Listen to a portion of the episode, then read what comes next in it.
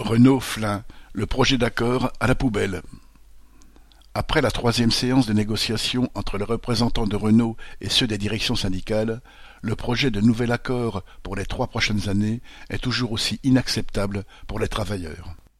Pour les presque quatre mille employés à l'usine de Flins, le rejet très partagé du projet se mêle à l'inquiétude quant au devenir du site, et donc des emplois. Néanmoins, outre les menaces de samedis obligatoires et de débordements institutionnalisés de l'horaire de travail, celle sur le blocage des salaires se concrétise déjà par l'intégration dans la base salariale du paiement de la pause quotidienne de vingt minutes. Cette mesure, si elle était mise en place, permettrait à la direction d'économiser l'équivalent d'une journée de salaire par mois pour les futurs embauchés et les 1200 travailleurs intérimaires qui ne bénéficieraient pas de l'intégration de cette « pause payée lycée » dans le salaire et perdraient donc environ 80 euros par mois.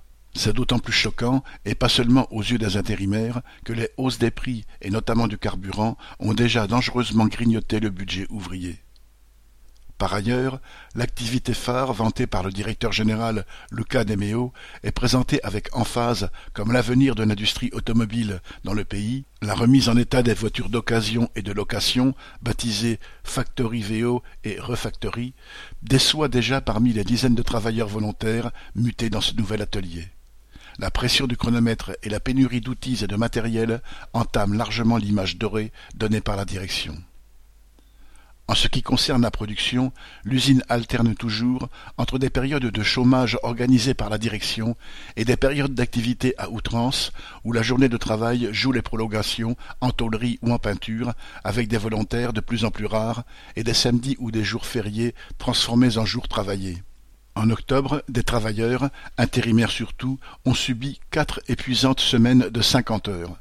La production d'un nombre maximum de Zoé électriques assure en effet à Renault le droit de vendre quatre fois plus de gros véhicules coûteux et rentables pour le constructeur.